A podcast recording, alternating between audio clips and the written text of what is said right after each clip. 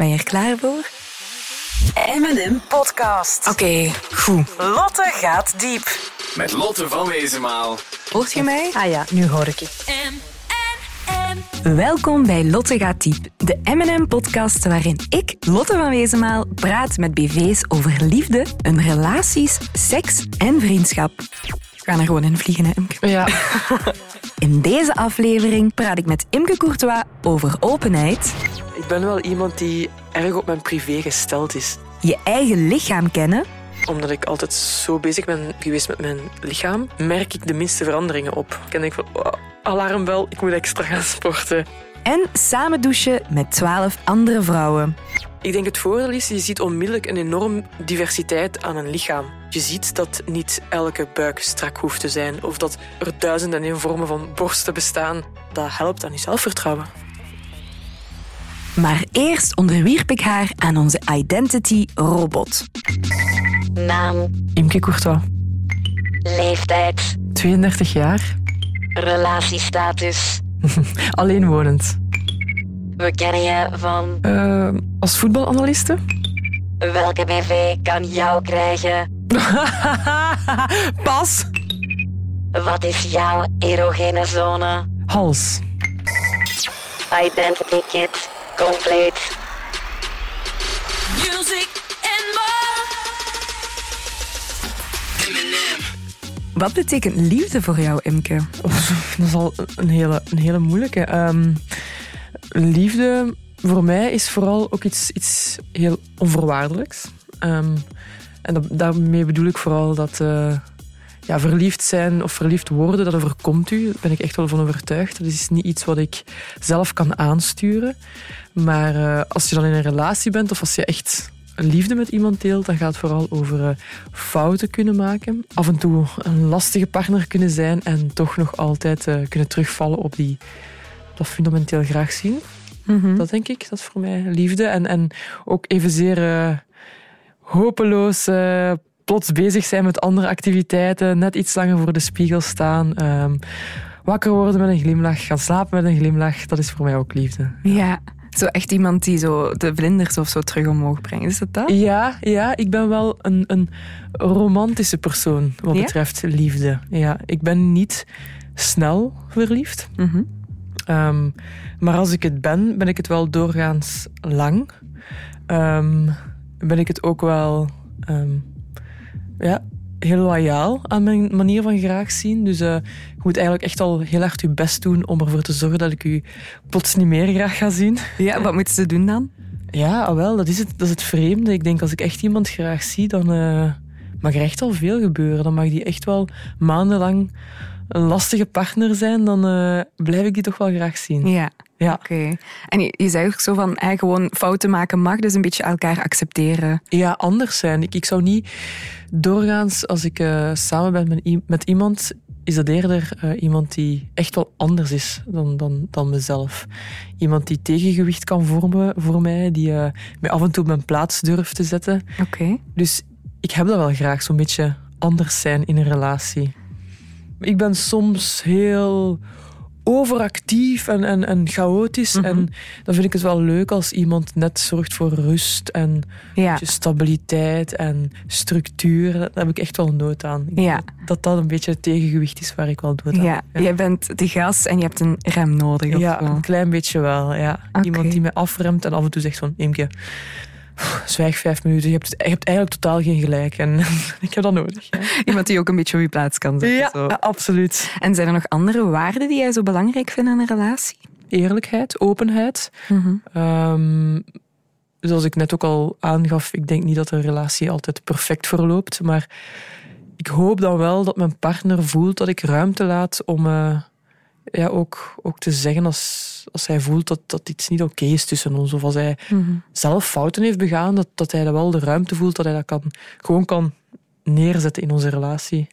Dus dat vind ik wel een belangrijke. En misschien ook wel ehm, ruimte nog om, om alleen te kunnen zijn. Ik wil echt geen... ik wil niet leven in een soort van symbiose. Dat je zo altijd alles samen moet gaan doen. We gaan samen naar de winkel. En we gaan samen naar de IKEA. En zo... mm, Nee, Nee. daar zou ik ook echt op vastlopen. Ja, die me-time is ook al belangrijk. Ja, dat hem zo'n beetje mij, mij af en toe eenzaam laat zijn. Ja. Ja. Dat doet me eigenlijk nu heel toevallig denken, want ik heb onlangs een, een boek gelezen en die verwees naar Schopenhauer. Soms heb ik een klein Schopenhauertje in mij die dan de romantiek volledig onderuit haalt. maar ik vond dat wel een tof. Ik heb dat altijd onthouden. Die, die vergeleek dat met ehm, stekelvarkens. Kent je die Ja. anekdote? Die stekelvarkens die zo...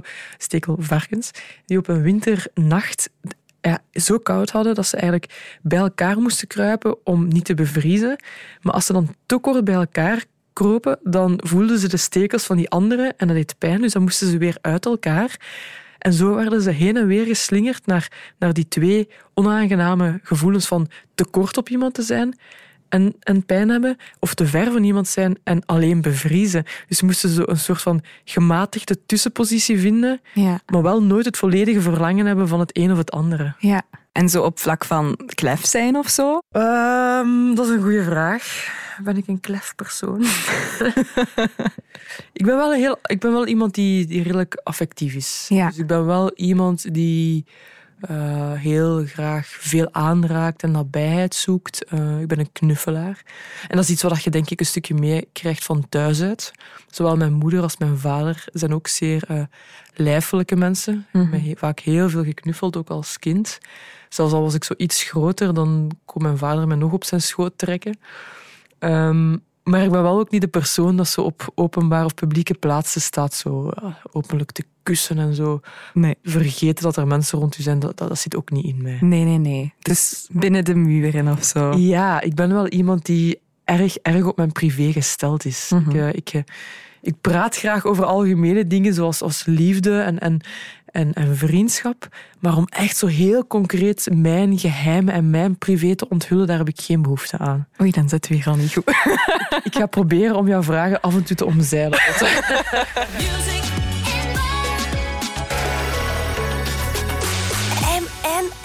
Jouw eerste lief was vijf jaar ouder, als ik me niet vergis.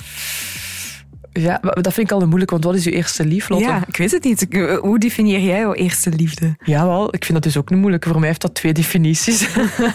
je hebt zo de eerste liefde binnen uw puberteitsjaren. En dat was een jongen die was maar een jaar ouder als mij. Daar ben ik dan eh, twee jaar mee samen geweest. En dan heb je zo voor mij ook de eerste liefde. ehm, en dat is dan meer waar dat je zo de eerste toekomstperspectieven mee eh, verkent. Die was inderdaad eh, vijf jaar ouder dan mij. Ja. En daar ben ik ook vijf jaar mee samen geweest. Amai. Dat was mijn eerste grote liefde misschien Ja, wel. ja. Want val je dan op oudere mannen of is dat niet per se nodig? Dat is eerder, denk ik, toeval, omdat dat samenhangt met wat ik net ook al zei. Dat, eh, dat ik het wel fijn vind als een man jou de wereld kan laten zien. Zeker als je dan nog jonger bent, dan, ja, dan val je meestal zo... Ik was toen 18 jaar, hij was 23. Ja. Ja, hij had dan wel een wagen, een rijbewijs. Ja, hij ja. wist wel in de buurt waar er leuke plaatsen waren. Dus dan viel dat eigenlijk toevallig samen met... eh, met, met, ja, Met dat hij ouder was. Vijf jaar, ja. Ik heb, ik heb nooit een, een lief gehad die jonger is. Nee. Dat niet, nee. Het stereotype beeld van een voetballende vrouw, kort haar en weet ik veel wat, is dat die op andere vrouwen vallen. En in de, in de voetbalwereld wordt dat vaak zoals het stereotype beeld gezien. En het is ook een vraag, denk ik, die je misschien ook wel zelf veel hebt gekregen. Hè? Ja. Ben je lesbisch? Ja. Ehm, ik, dat is een vraag die ik heel veel heb gekregen. En het, het leuke is ook wel, ehm, ik ben groot geworden in het vrouwenvoetbal. Dus voor mij is eh, ehm, ja, homoseksualiteit is, is totaal geen taboe in mijn wereld. En daardoor was dat ook nooit geen... eh, ik voelde me nooit geaffronteerd als mensen dat, eh, die vraag stelden. Voor mij was dat eigenlijk exact hetzelfde als uw vraag van daarnet, van op welk type val je. Voor mij is dat eigenlijk exact dezelfde vraag. Van, ah, eh, val je op vrouwen? Ja, dan is mijn antwoord nee. Ik val niet op vrouwen, maar ik, het is niet dat mij dan bezighoudt van oei, ga, dat komt door die voetbal of ga, zie ik moet mijn haar Nee. toch terug laten groeien. Totaal niet. Natuurlijk, een hele vrouwenploeg, daar wordt ook wel eens samen gedoucht, denk ik. Ja. Of gebeurt dat niet bij vrouwen? Natuurlijk wel. Ja, Ja? ja gelukkig wel. ja. Eh, Is dat gemakkelijk of is dat ongemakkelijk? Of... Ik denk, ik heb nooit onder een douche gestaan met twaalf mannen rond mij. kan ik je ook al zeggen. Jammer. Ja, sorry, daar werd je misschien ook naar aan het azen. Maar ik denk dat dat eigenlijk exact hetzelfde is ehm, met vrouwen. In de zin van, ook daar is geen schroomheid. Eh, meisjes, ehm, ik heb ook trouwens nooit de vraag gesteld van... Oei, daar lopen enkele vrouwen tussen die, die die een vriendin hebben, dus die waarschijnlijk eh, ja, op een vrouwelijk lichaam vallen, van gaan die nu meer naar mij kijken? Die vraag is in de 21 jaar dat ik heb gevoetbald nooit in mij opgekomen. Nooit, nee. En er zijn ook nooit geen rare dingen gebeurd onder een douche, dat kan ik je ook al verklappen. zo van, ehm, nee, dat is eigenlijk gewoon, ja, wij kleden ons uit, wij praten verder ondertussen, wij gaan onder een douche staan, dan praten we weer tegen iemand anders. Wij lenen elkaar zeep uit en dergelijke. Misschien het enige wat, wat, wat ik, waar ik mannen wel van verdenk, dat niet gebeurt onder een douche met, met 12 of meer vrouwen, is ja, wij plassen niet tegen elkaar. zo. Dat, is- dat zijn zo de verhalen die soms doorkomen van mannenvoetbal. Hè, van, Ja, eh, klopt. tegen elkaars been plassen en van die Oh ja, of zo van die weddenschapjes of zo. Ja, of elkaars kleren eh, wegnemen en waar dat die naakt terug naar huis moet of zo. Bij ons is het eigenlijk heel zedig. Ja, ja, ja. Braaf onder de douche. En Ja, zo heel functioneel. Van wij wassen ons nu Ja. en wij gaan naar huis. Ja. Anderzijds, als we dat dan toch hebben over eh, homoseksualiteit, denk ik dat vrouwenwereld een zachtere wereld is. Dat Ja. is veel meer eh, aanvaard. Ehm, het is veel gemakkelijker om eh, als vrouw, als voetballende vrouw, vooruit te komen dat je, dat je een vriendin hebt. Ik denk binnen het mannenvoetbal dat dat nog altijd veel en veel moeilijker is om eh, daar spontaan vooruit te komen. Lotte gaat diep. Krijg je sinds dat je zo veel bekender bent ook veel voorstellen van mannen of vrouwen? Ja, van beide evenveel moet ik zeggen. Ja? Er zijn ook echt wel eh, meisjes die soms eh, een bericht sturen. En ook daar, nogmaals, ik vind, ik vind het helemaal niet erg dat ik die vraag krijg. En ik, ik antwoord er meestal op, zelfs sneller dan dat een man stuurt. Maar ja, daar zitten soms wel, eh, wel grappige berichten tussen. Het grappigste wat ik misschien al heb gekregen is eh, gewoon de one-liner. Dat is zelfs niet hey Imke, maar gewoon de one-liner. Ehm, Imke, trouw met mij en baar mijn kinderen. dat was to the point. Ja, dat is wel eh, heel directe informatie. Ja. Daar zijn mannen ook doorgaans iets beter in dan wij vrouwen. Dat zijn positieve reacties dan, maar krijg je soms ook jaloerse reacties? Ja, ik denk iedereen die in media komt, eh, weet hoe dubbel het leven is. Hè? Eh, maar je hebt altijd mensen die jou een hoer vinden of een... Of een ja, ja, tuurlijk. Ja. Echt? ja, als vrouw kom je dat wel eens tegen. Ja, ja, Ja. tuurlijk. Ehm, ze zal wel persoon X, la la la. eh, want anders zou ze eh, niets over voetbal mogen zeggen. Ehm, want ze kent er eigenlijk niets van. Tuurlijk. Ah, dus dat je met iemand anders van de analisten of weet ik veel wie iets zou gedaan hebben om die positie te krijgen. Ja, dat gebeurt natuurlijk. Oh, maar zeg. Ja, en ik heb zo het gevoel, met vrouwen is dat wel altijd iets meer ja, seksueel getint. Ja, dat is heel vreemd. Ja. Terwijl bij mannen gaat dat vaak over onkunde en bij vrouwen wordt het dan veel eerder van ja, ze zou beter thuis haar huishouden doen in plaats van eh, Ja. televisie te komen praten over voetbal. Ik maak me dan eerder zorgen over mijn moeder. Een moeder kan dat minder gemakkelijk kanaliseren, want het is haar, het is haar dochter. Mhm. Ik heb ook een, een moeder die heel principieel is en natuurlijk enorm veel van mij houdt. Ja. Voor haar is dat meer kwetsend dan voor mezelf. Oké. Ja, dus haar moet ik soms wel een beetje kalmeren van mama. Het maakt Ja. toch niet uit. Wij weten hoe onze wereld in elkaar zit, wat onze waarden en normen zijn. En Mhm. dat is het belangrijkste. Dus niet op reageren, alsjeblieft, alsjeblieft niet. Hoe kan iemand goede punten scoren bij jou? Oei, hoe kan... ehm, hoffelijk zijn. Oké. Ik vind het wel heel fijn eh, als, een, als een man hoffelijk is. Eh, en dat gaat zelfs in kleine subtiliteiten, zoals, zoals niet altijd, hè, maar zo een keer een deur open houden. Of eh, zeker niet ehm, denken dat je met zo die one-liner mij binnenhaalt. Zo macho gedrag of zo schreeuwerig alle aandacht op zich trekken. Of nee, dat is het echt al eh, Ja. min 10.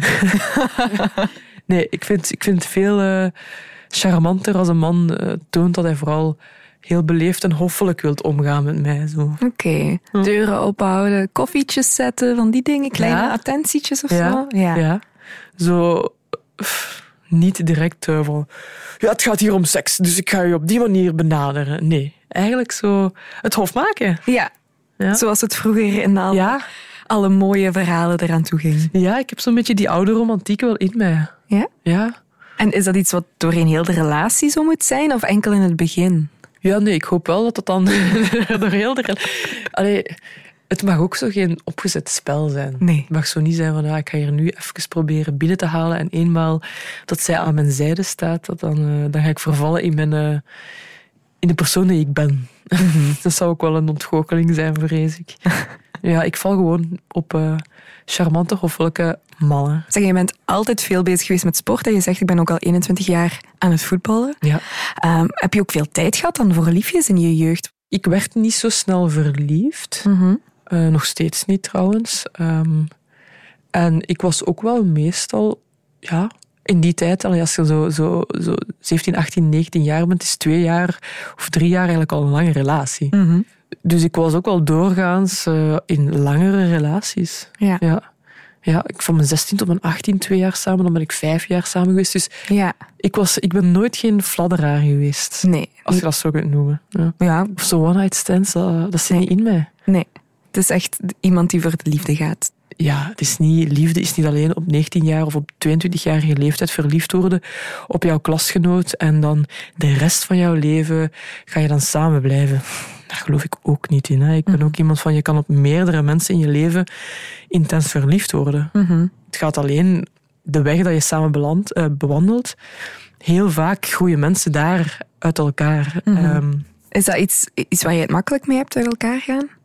ik kan wel zien als een relatie op is. Dat is niet gemakkelijk, want dan moet je ook toegeven van ja. Als je bijvoorbeeld vijf jaar samen bent geweest, is ook heel vaak dan, daar zitten heel veel gewoontes in die je dan moet doorbreken. En, en zeker iemand zoals mij die daar heel loyaal aan was, dat is moeilijk. Maar ik heb ook, mijn ouders zijn gescheiden, al ik heel jong was, dus ik heb dat nooit actief beleefd. Maar ik kan tot op de dag van vandaag echt wel zeggen en oordelen van, goh, ik ben heel blij dat die twee mensen uit elkaar zijn gegaan, want ik zie mijn moeder heel gelukkig, ik zie mijn vader heel gelukkig. En dat zijn echt twee mensen die ik niet in één beeld zou kunnen samenbrengen qua karakter. Dat is... Dus ik ben blij dat ik niet groot ben geworden in een gezin dat voortdurend ruzie had. Nee. Dus ik ben heel blij dat die die keuze hebben gemaakt in een tijdperk waar het trouwens veel moeilijker was dan nu. M&M. Je bent heel sportief. Ben je ook onzeker over je lichaam of over bepaalde lichaamsdelen? Nee, dat valt heel goed mee. Ja? Ik, eh, ik denk dat dat inderdaad samenhangt met het feit dat ik al van hele jonge leeftijd heel erg sportief was. Ehm, ook onmiddellijk die openlijkheid van met andere vrouwen onder de douche te staan. Dus ik, ik ben niet echt eh, heel, heel erg preuts of onzeker over mijn lichaam. Ehm, nee.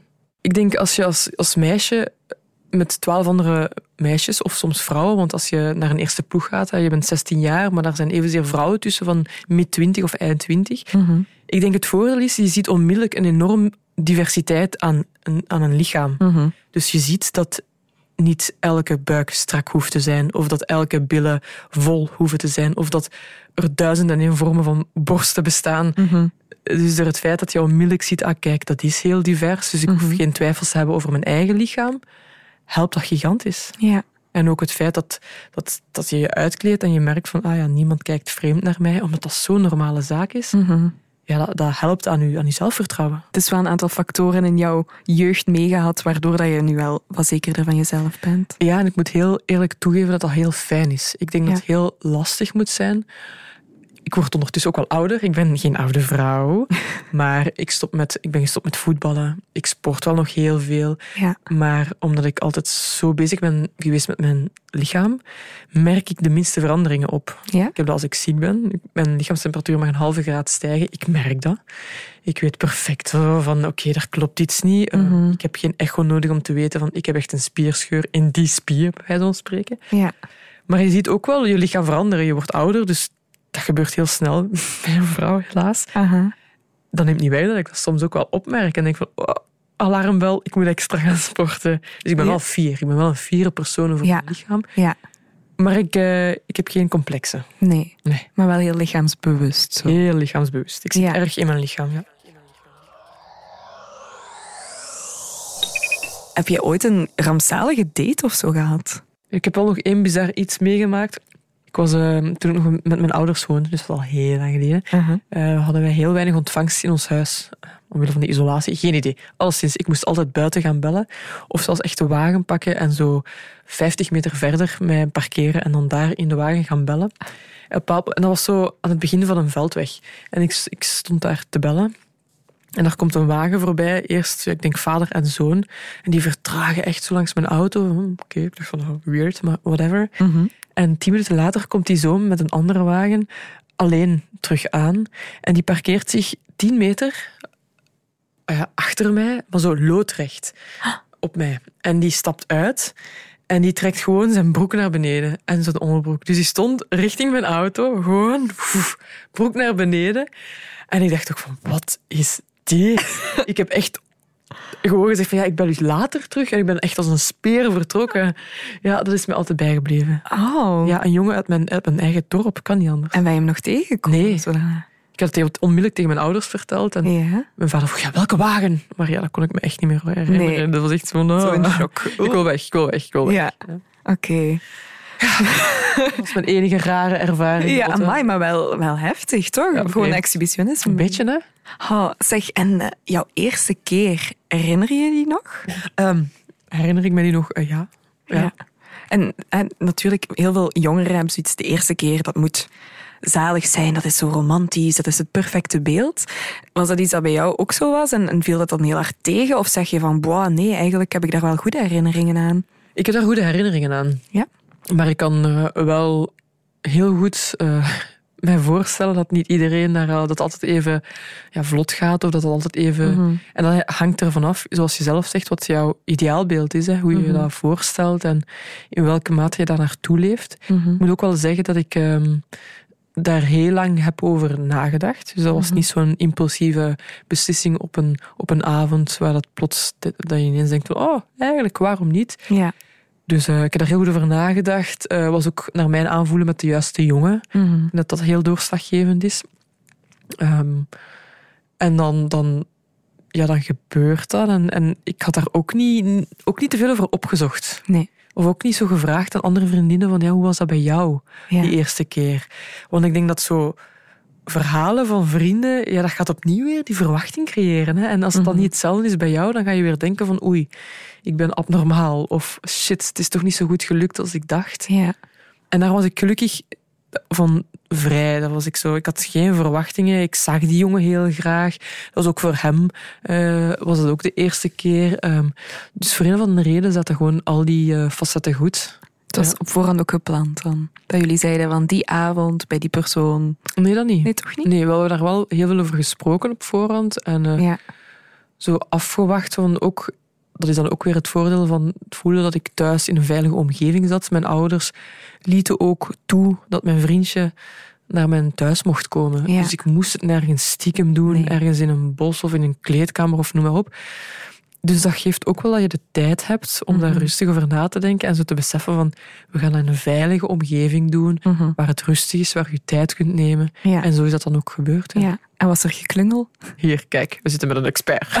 Nee, nee, nee. Ik zou het ook niet vertellen. Nee. Ik zou het jou ook niet vertellen, omdat ik vind dat ik zit hier nu eh, over jou en ik kan er wel over vertellen, maar daar, zit ook een andere, daar is ook een andere partij Ja, betrokken. ja, En ik vind dat je nooit, ook al in geen enkele relatie, ook al loopt dat valikant fout en. Mhm. is er zelfs bedrog in het spel, ik vind dat je nooit uit de biecht mag klappen. Je mag nooit daar uitspraken over doen, want die andere persoon is er ook. Dus moest hij hier ook zitten en we zouden er samen over praten, dan zouden we wel samen kijken hoe ver gaan we, hier, we hier, hierin. Ja.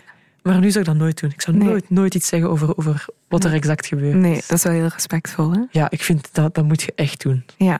Met respect over praten, zeker als er andere mensen bij betrokken zijn. Je zegt al, seks, ik vind dat, het is sowieso iets heel romantisch. Ik ben ook heel affectief.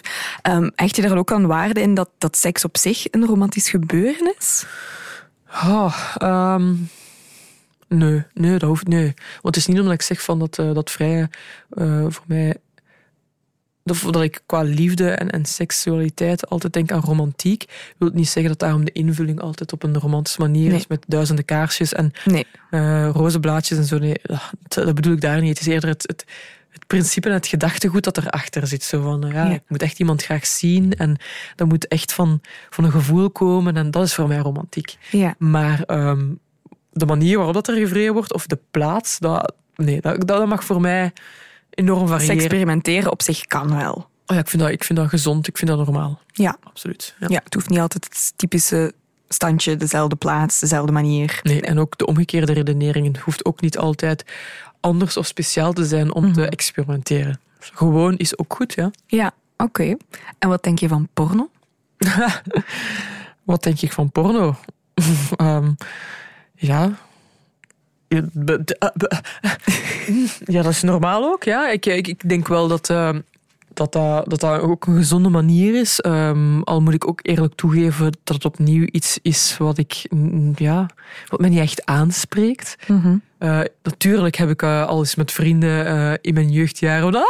en dan typische reactie, handen Ja. voor de ogen en weggillen en nee, nee, nee, nee, nee, nee.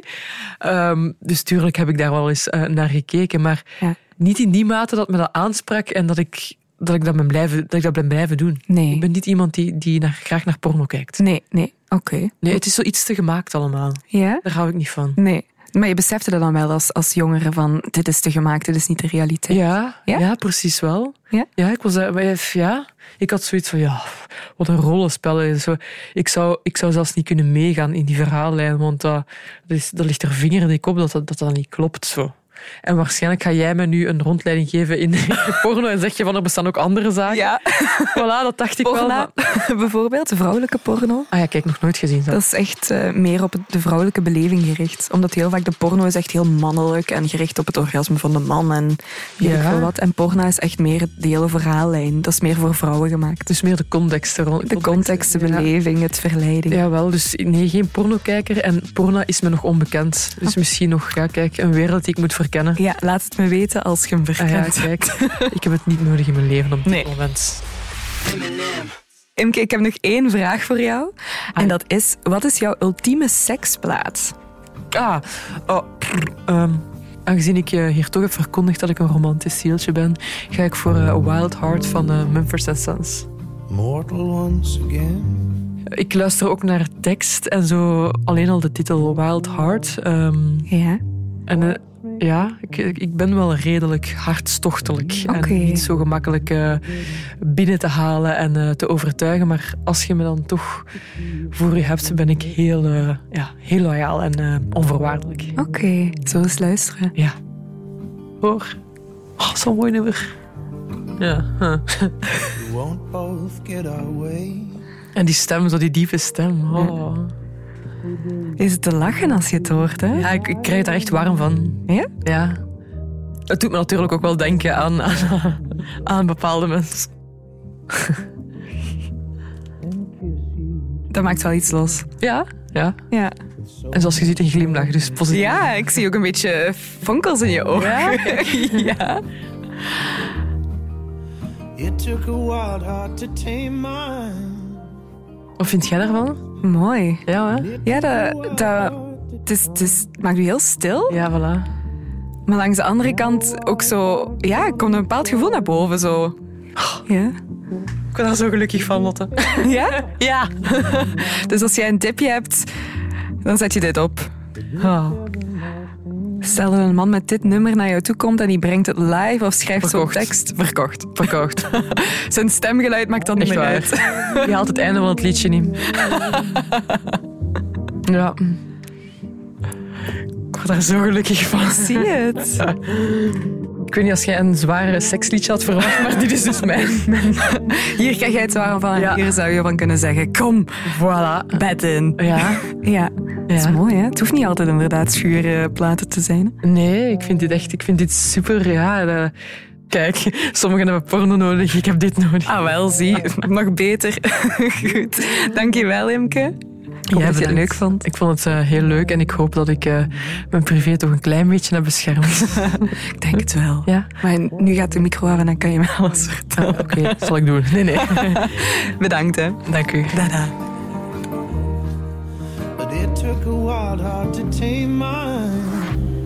Dit was Lotte gaat diep. Heb je zelf vragen over liefde, seks, relaties en vriendschap? Surf dan naar mnm.be. Benieuwd naar de volgende aflevering? Daarin praat ik met Christophe Ramon van Blind Getrouwd over uit de kast komen, Die zeiden van, eh, ja, bon, interessant. We wisten het al, maar dat, voor ons is dat eigenlijk geen nieuws. jaloers zijn Als mijn lief met zijn ex wil afspreken om te gaan eten, dan zou ik zoiets zijn van, ja, je kunt dat ook bij mij doen, maar als je daar nu goesting in hebt om dat met iemand en anders het te doen, eerste maar, wat hij dacht toen hij niks zag. Of ik ken hem niet. Ik heb echt werkelijk de laatste week voor het huwelijk met stress gezeten dat je die gaat kennen. Die poelen is al klein in Gent. Maar goed, wij gaan wij ook al een keer uit in Antwerpen en in Brussel natuurlijk. Tot de volgende keer! Music and more. M&M.